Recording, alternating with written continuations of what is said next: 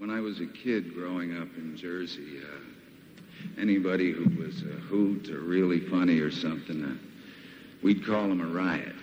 Ladies and gents, uh, this guy's a riot in more ways than one. Bob Dylan.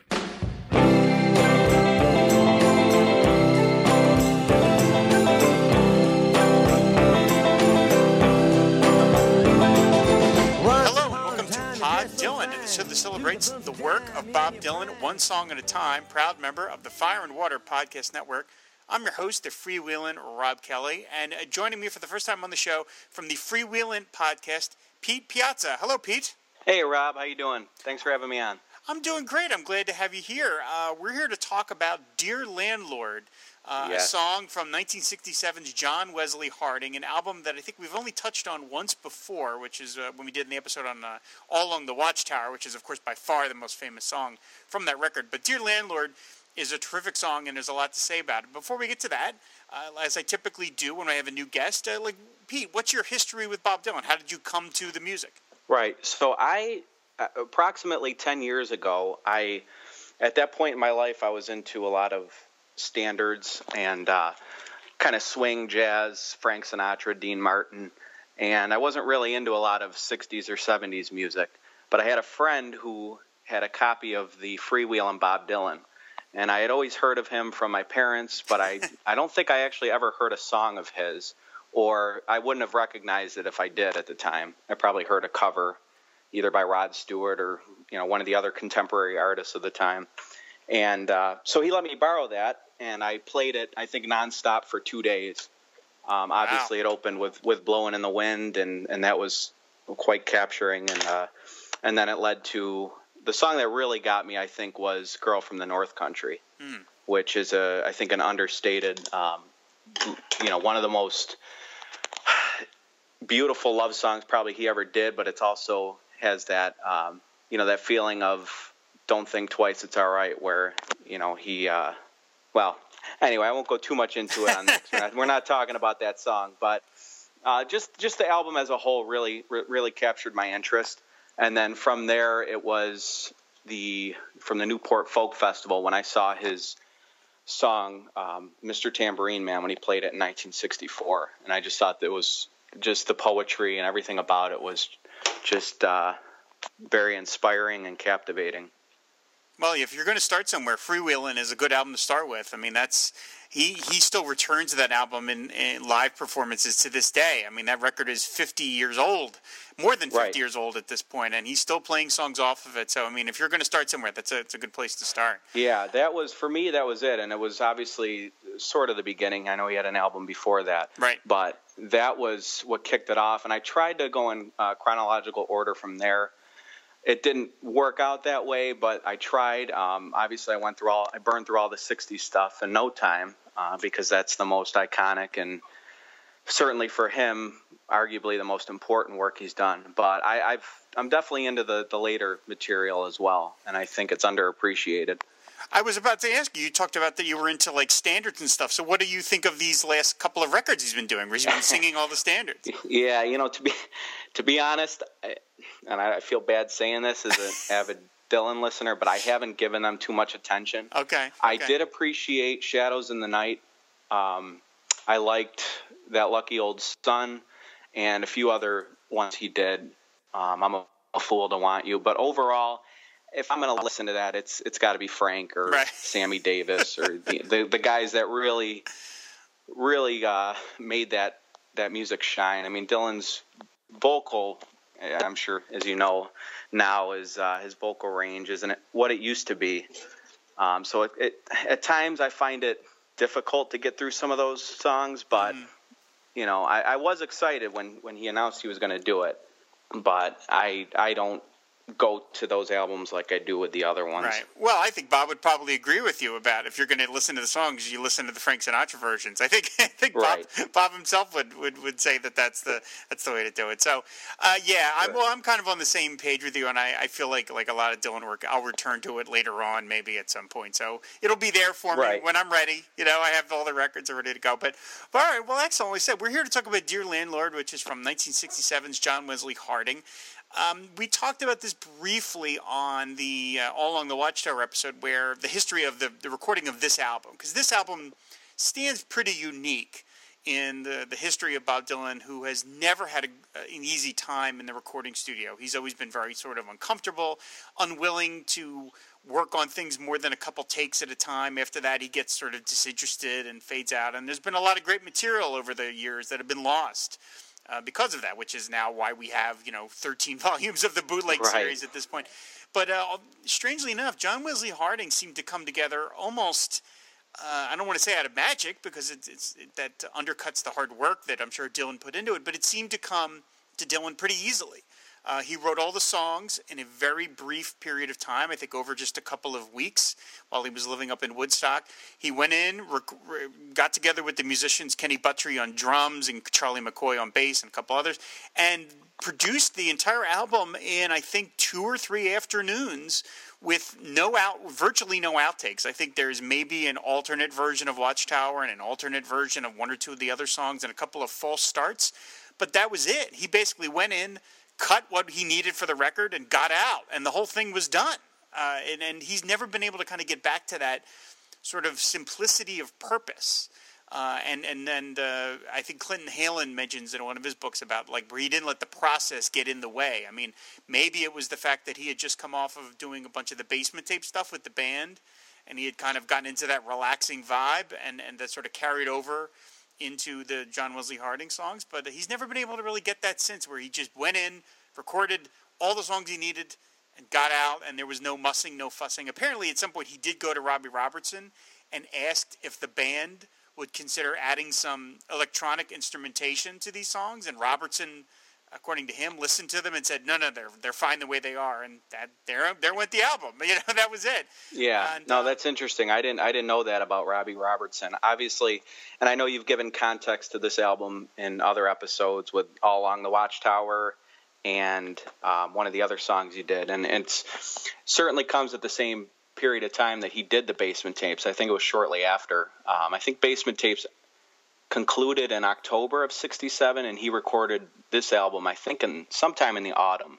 Um, I know it wasn't released till I think December or January, but definitely, I think the Basement Tapes inspired the style of music that kind of laid back country, uh, blues, folk.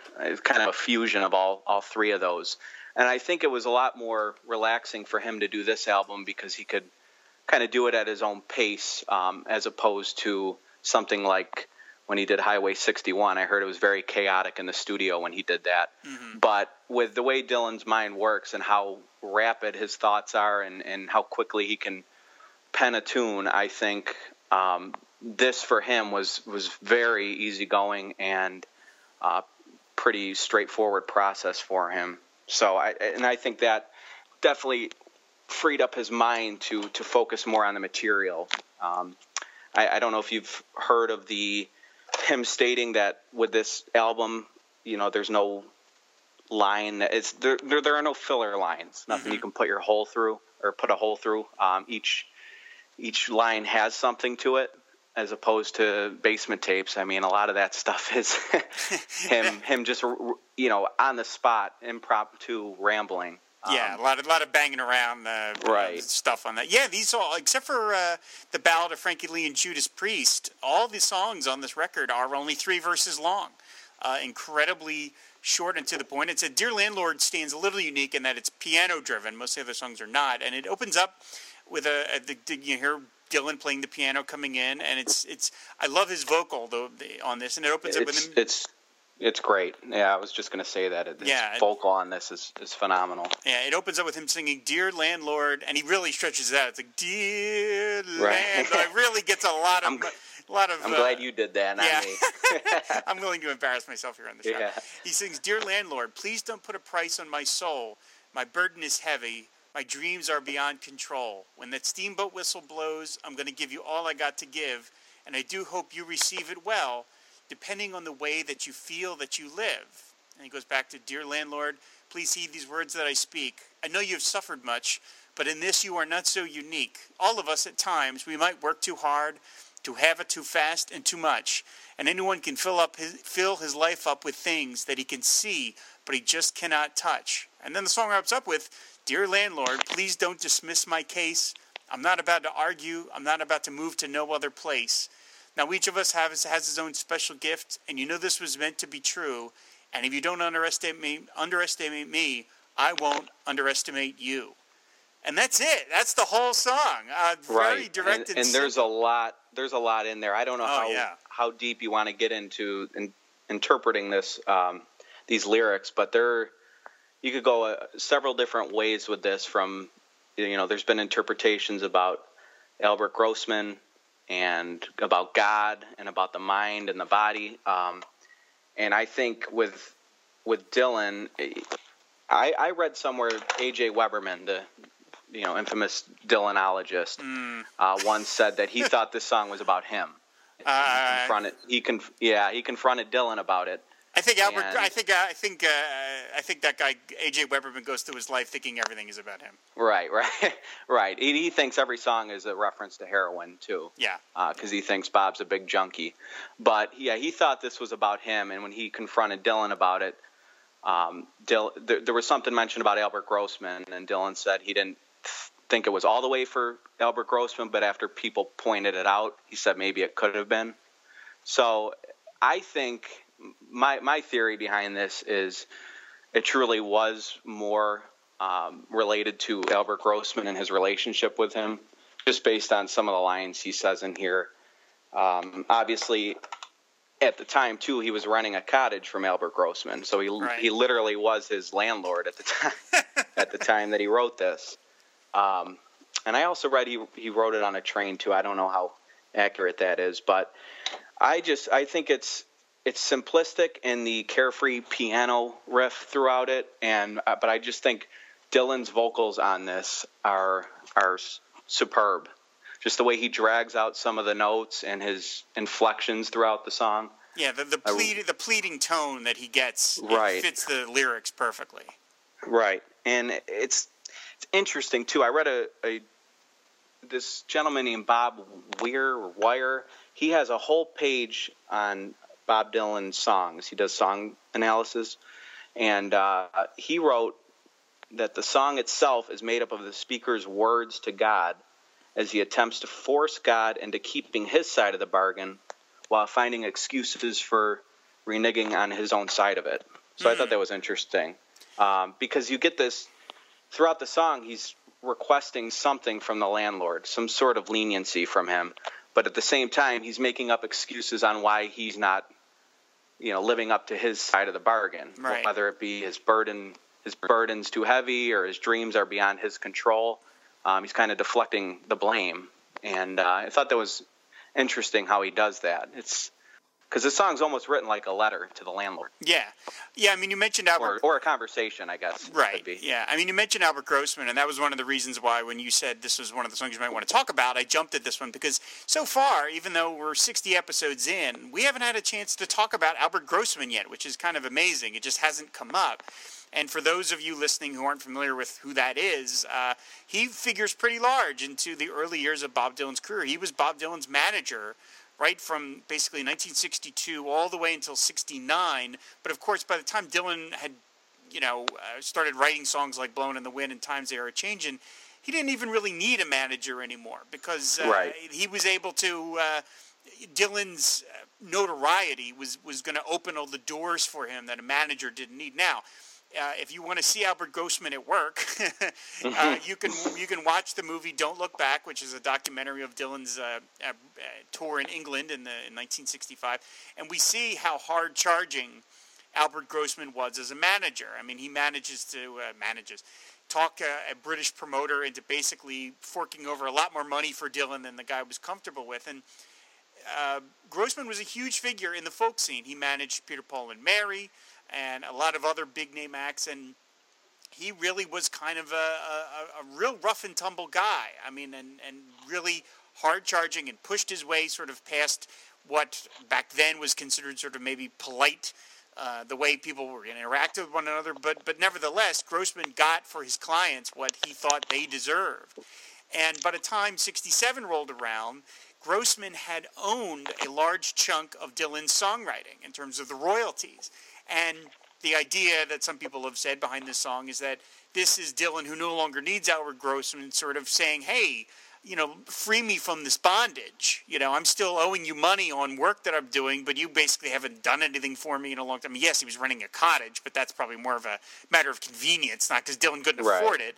Right. And so, and and yes, as you mentioned, Dylan has gone on and said that Grossman is not the subject, but it could be one of those things, like a lot of Dylan songs, where he's not the subject, but he's the inspiration.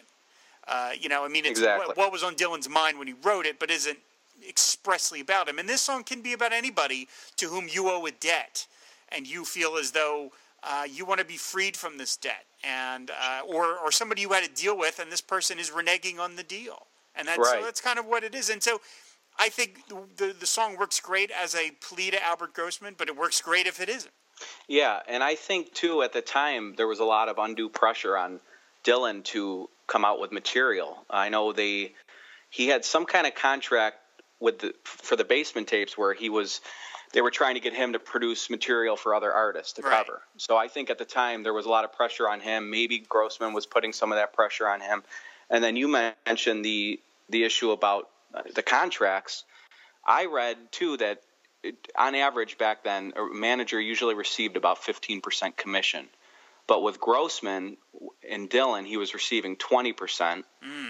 Plus, on top of that, he had co publishing rights from some of his Witmark uh, demos from the early 60s.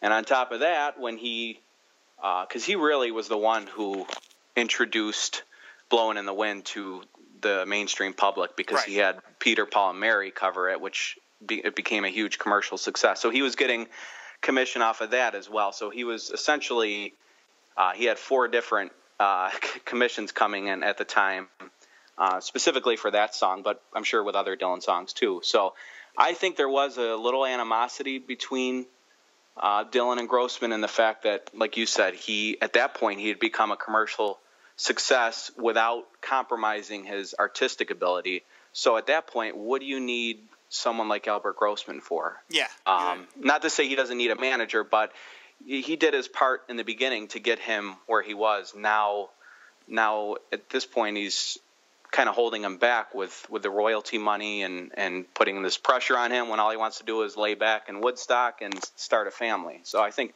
all that kind of uh, transpired and inspired this song. Right, and to be fair to to be fair to Grossman uh, or any manager, I mean, the argument could be, well, hey, I helped get you here. Uh, Sure. Now that you don't need me anymore, that doesn't give you the right to just abandon me. And to Dylan's credit, in this song, he does see things from the other side. He isn't just saying the landlord is this terrible, rotten person, of which I am I, I'm contractually obligated to. He does see things from the other side. You know, he talks about, uh, I know you've suffered much. You know, he says right there, but this you are not so unique. So he is seeing both sides of this is Yeah. issue, which is which is a nice rounded view. Again, especially when you've only got three verses, he manages to fit a lot of stuff in this in these these you know three minutes. Um, no, I, I'm glad you brought that up because it is it is sort of a empathetic view with understanding that he's been through suffering, and then even at the end, he shows that he's committed to this uh, landlord or whoever this person may be by saying, "I'm not about to move or go anywhere. I'm I'm, I'm with you." My thing is, and what I've always found interesting is the the final, what I call like the ultimatum that he makes at the end. Um, you know, if you don't underestimate me, I won't underestimate you. Uh, this this line for me is why I don't think it's the the God theory really works because I don't think someone pursuing, um, you know, theology or religion at that point, or even in trying to have a conversation with God, would would put that kind of. Uh, it's almost like blackmail, you know, like and and not to mention why would if you're real sincere about God, why would you think God would underestimate you? Yeah. I, I think this is, you know, it, it just doesn't just doesn't make sense. It's more, I think it more applies to Grossman, um, saying, you know, we've been doing this for so long now. You know what I'm capable of. You know my special gifts, as he men- mentions in the song. Don't don't underestimate me, and and you know things might work out. But it, it's it's such a interesting way of, of putting that uh, right at the end there. I, I found that fascinating. Yeah, I mean, this was also you know a moment where Dylan was writing that book Tarantula, which was coming out, and, and I mean the, the the world was sort of opening up to him, and I could see Dylan sort of saying, "Hey, look, I'm not just like this jukebox that you know you just constantly work." I mean, Dylan was working himself into into the the grave at the speed he was going. Sure. He had the motorcycle crash, and this was uh, essential to his mental health was sort of this relaxing kind of right. like I got to slow down, and you, obviously he's capable of still creating great work because even in this relaxed atmosphere, he was doing the basement tapes and he made this record. So it wasn't like uh, you know he was like not writing great songs anymore, he was just doing it at a different pace that maybe the record company wasn't comfortable with. Um, there is one story I, I want to tell about Albert Grossman, and I don't know when other chance I'll have to tell it, which is funny. And they mention this on the uh, No Direction Home documentary and they talk about like as a, as an indication of how much of a marketer uh, Grossman was, how how aware he was of your brand long before that was a thing. And uh, I forget who tells the story of the movie, but it's somebody who was in the folk scene, and they were friends with uh, Mary Travers from the Mary of Peter Paul and Mary, and she had just gone to Florida for a vacation, and she, she was back in New York, and the guy said, "Well, Mary." You went where have you been? And she goes i was in florida. I was in florida for a couple of weeks. And he's like well didn't you get any sun? Like you don't look like you've seen any sun. And he says she says well albert told me that my image is better of uh, my image works better as kind of the pale young folk girl. So even though i was in florida albert told me to stay inside the whole time. Yeah, I and remember the, that. Yeah, was... the, the guy was horrified that it was so contrived and phony. You know that he was like, oh man, what's going on here? And that was an indication to him that Albert Grossman was kind of like not so much worried about the authenticity as it was the brand. And that was a little troubling. Now, Dylan and Grossman's relationship continued legally all the way into the 1980s. Uh, when it was finally settled in court, where uh, some judge decided that Dylan owed Albert Grossman something like a million or two million dollars for all the royalties for all the song publishing. Grossman never saw the money. He died on a plane flight on the way back from London, England, right. in like 1987. So is that a heart attack? Which is which is such a horrifying. Yeah, it's with with Albert Grossman too. It's he was very intimidating, but not in the sense of like a Colonel Tom Parker figure. Right.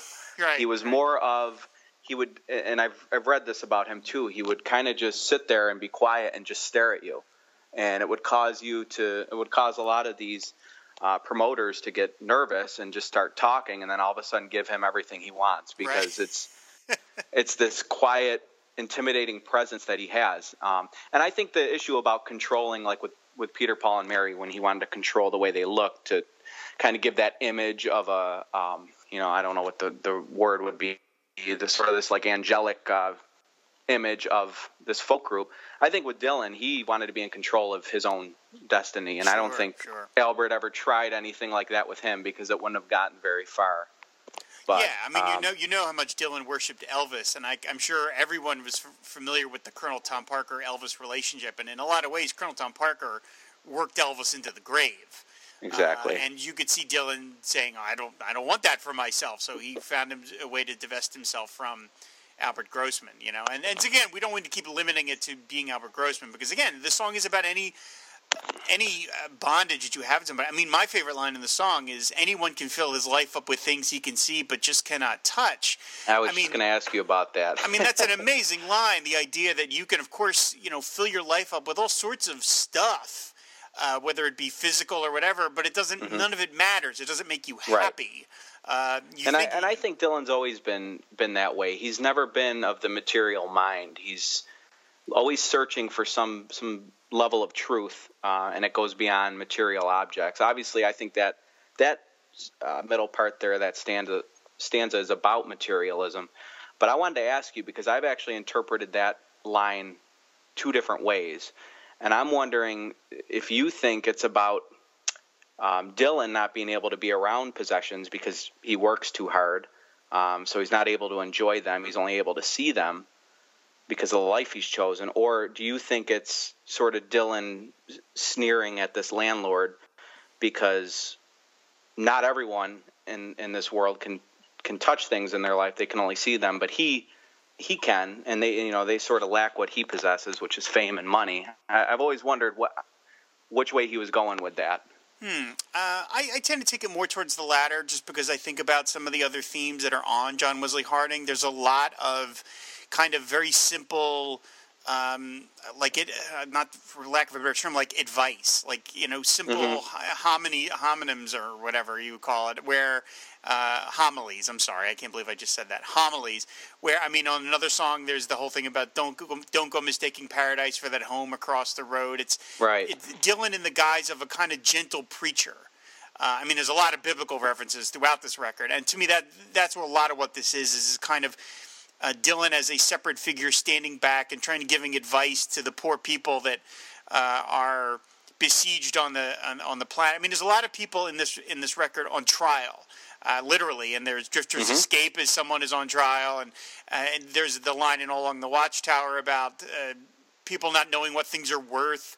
There's right. a, a lot of that going on. So that's how I took it, as just sort of like you know, we're in this, America is in this hard charging, it's, you know, 1967, it's still relatively kind of a post war, although the Vietnam is, of course, happening at that point, but it's still, you know, Dylan grew up post World War II, and you're still in that kind of American consumerism sort of thing of like, you want the biggest car and the biggest house and the biggest this.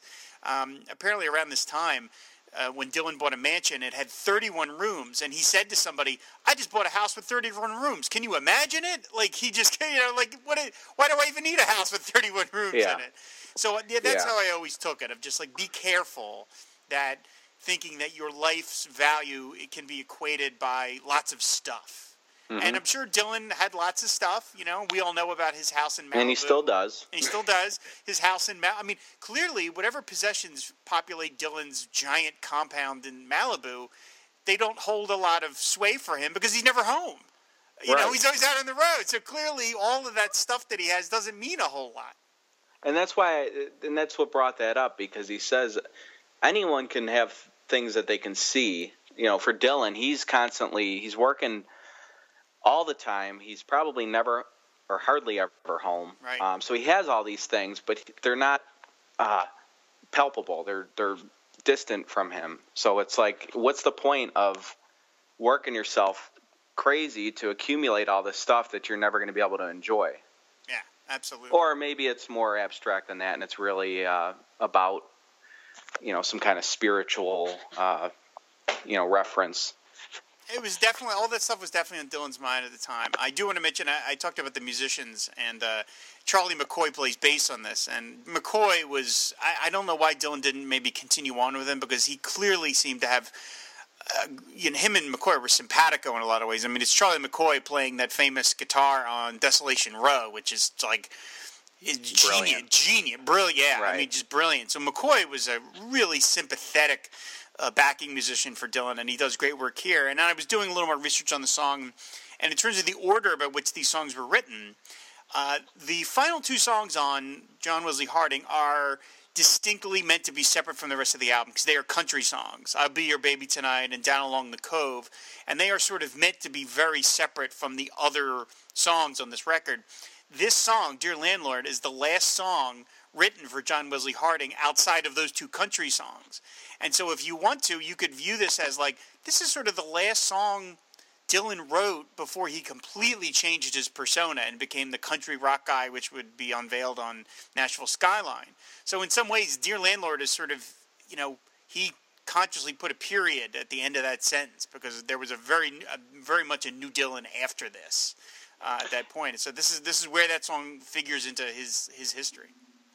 Yeah, that that's interesting too because I feel like those last two songs have a they're kind of lighthearted in a way and yeah. they're yep. it, it very smooth as opposed to and not to say that the the other songs on the album aren't smooth, but there's for me and I've I've read this too about him at the time. He was he constantly had a Bible with him. Yep. And I'm not I'm not trying to say that every song uh, before those last two are all about uh, the Bible or the New Testament or have you know spiritual undertones, whatever. But it, it needs to be noted because it, there are there are definitely references in there that uh, that allude to the Bible, and um, and then you get these last two songs which really have nothing to do with it. They're just kind of lighthearted, and then "I'll Be Your Baby Tonight" more of a slow love song. But um, yeah, no, that's it's you're entirely right. That's almost it's almost like a separate album from Mm-hmm. those two songs. Yeah, it's a preview of the next album, which is not something Right. Dylan typically did. So yeah, Dear Landlord, in, in some ways, is sort of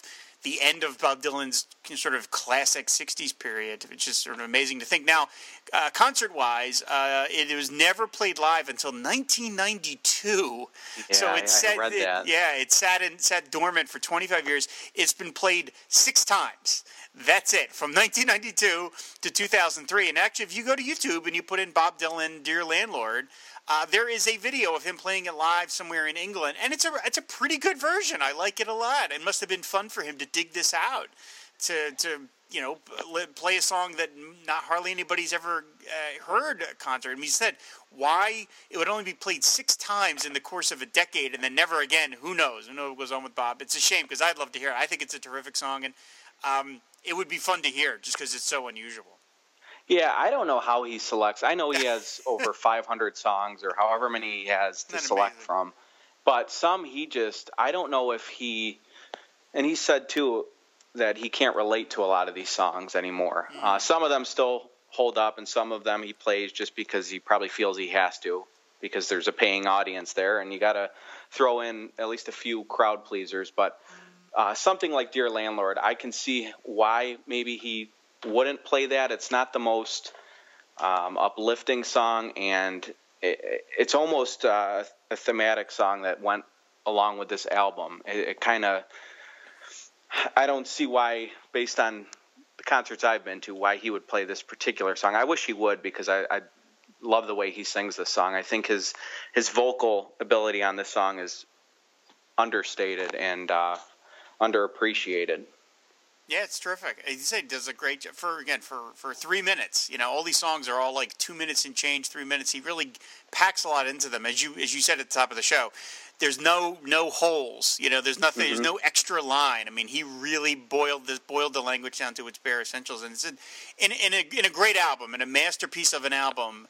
Uh, I mean, this this album doesn't get mentioned the way the other three do. A lot of people say "Bring It All Back Home" and "Highway 61" and "Blonde on Blonde" are sort of the three masterpieces, and they are. But I would put John Wesley Harding in that group. It's just of a different flavor. You know, it's just of a very different kind of stripe. But it's it's a great song on a great album.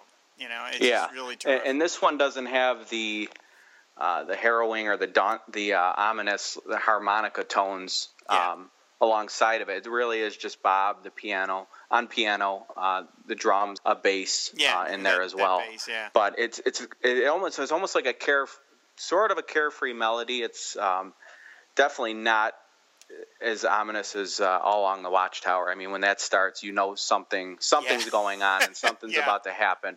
This one is a little more laid back, but at the same time, Dylan he, he has a lot to say in this, and he packs a lot into just three three stanza, stanzas. yeah, and we all, we all have somebody in our life who's our landlord in one way or the other. Right. So who can't relate to that? You got to serve somebody, right? there you go. That's a Yeah. perfect, perfect place to end it. We'll, we'll preview for another episode sometime. So Yeah. uh, anyway, well, Pete, thank you uh, so much for coming on, man. I appreciate it. I've said before on the show, I love it when people contact me and. And obviously, when they say nice things about the show, I love that. But when, especially people writing and, and saying, "Hey, I'm, I'm a Dylan fan too. I'd love to be on the show." I absolutely love that. So, thank you so much for coming on. I appreciate it. Yeah, well, I appreciate you allowing me to be on. I mean, I, you never know when you submit these if someone's actually going to respond or not. But I obviously appreciate what you're doing. I I love spreading the uh, the music and the lyrics of Dylan to people that might not know about him because it was just you know ten short years ago that I didn't even know about him or you know I hadn't heard of him at the time that I Right. could remember. And uh, I appreciate what you're doing. It's a great podcast, and uh, I wish you luck. And hopefully, I can be on again in the future. Absolutely. Again, well, thank you, Pete. And of course, everybody, if you want to find back episodes of the show, go to our website, which is fireandwaterpodcast.com, and click the shows tab, and you'll see all the episodes for Pod Dylan. And we always talking about Bob over on Twitter, which is at pod underscore Dylan. So thanks, everybody, for listening, and we will see you later. Bye.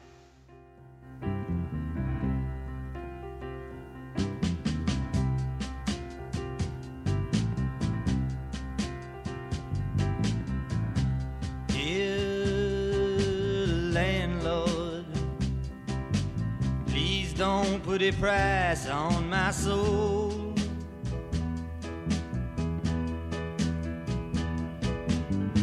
My burden is heavy, my dreams are beyond control.